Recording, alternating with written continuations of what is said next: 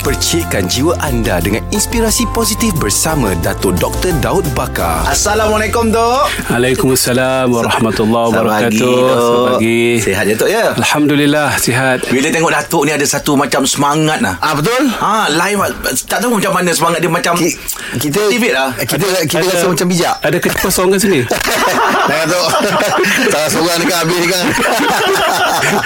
Okey Tok Kita bercerita tentang kejayaan yeah. Buatkan seseorang itu sombong Tok Saya rasa yang ini uh, Bukan semua Tapi segelintir lah Tok kan uh, Ada seseorang tu Bila dia dah berjaya Sifat sombong Sedikit demi sedikit uh, Ada timbul dalam dirinya Tok Kenapa Ada perkara berlaku macam ni Tok Ya, bila ada kejayaan, dia merupakan satu benih yang cukup subur untuk menjadi orang yang uh, sombong mm-hmm. uh, kerana kejayaannya, kecantikannya, kehebatannya dan segala bentuk yang seumpamanya akan menjadikan dia calon terbaik untuk menjadi orang yang sombong uh, dengan kekuatan. Dia lebih mirip menjadi seorang Thanos dalam cerita Avengers. Oh yes, Thanos eh. Ah, Jadi dia satu prinsip dipanggil pemikiran utilitarian iaitu pentingkan diri sendiri tetapi ingat orang macam ni lebih senang diubati daripada orang yang gagal sombong.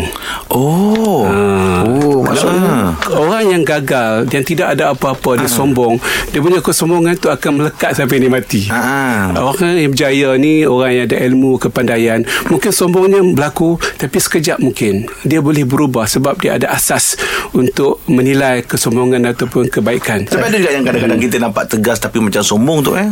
Dia, dia tegas dengan sombong ni macam mana tu? Dia ada uh, Uh, I think ketegasan satu sifat yang baik. Hmm. Jadi kita jangan salah faham pula. Bos dia tegas kita kata dia tu sombong. Sombong ki- dia mm, kecilkan diri kita, dia menghina kita. Ada sikit unsur kehinaan dan bukan unsur membetulkan kita. Macam ibu dan ayah kita kena tegas. Ah, betul. Dia kena marah kita macam nampak kesombongan. Tapi itu bukanlah tanda ke- kesombongan. Itu adalah tugasnya untuk tegas. Sombong ni sifat yang kita dapat lihat dari segi perkataan dan juga uh, bahasa badan dia. Oh. Bahasa badan Ah, itu uh, bila Qarun dan juga Firaun dengan Nabi Musa kan Hmm. jelas bahasa badannya. Dia kata "Oh, Tuhan kamu di atas. Okey, saya akan bina tangga sampai ke langit. Oh. Ah. Oh, dia sombong kan? Saya akan sampai ke langit. Kata Firaun, akulah Tuhan yang paling tinggi. Hmm. Uh, Nabi Musa kata, ada Tuhan. Ya, ada Tuhan tapi aku lebih tinggi daripada Tuhan kamu. Itu bahasa yang melambangkan kesombongan. Hmm. Jadi, bahasa itu melambangkan kesombongan.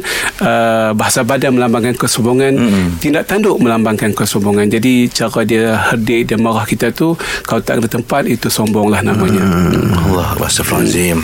Masih tu? Ya. Yeah. Rakan Inspirasi bersama Dato' Dr. Daud Bakar setiap Isnin hingga Jumaat jam 6.45 pagi bersama Jeb, Rahim dan Angah di Pagi di Sinar menyinari hidupmu.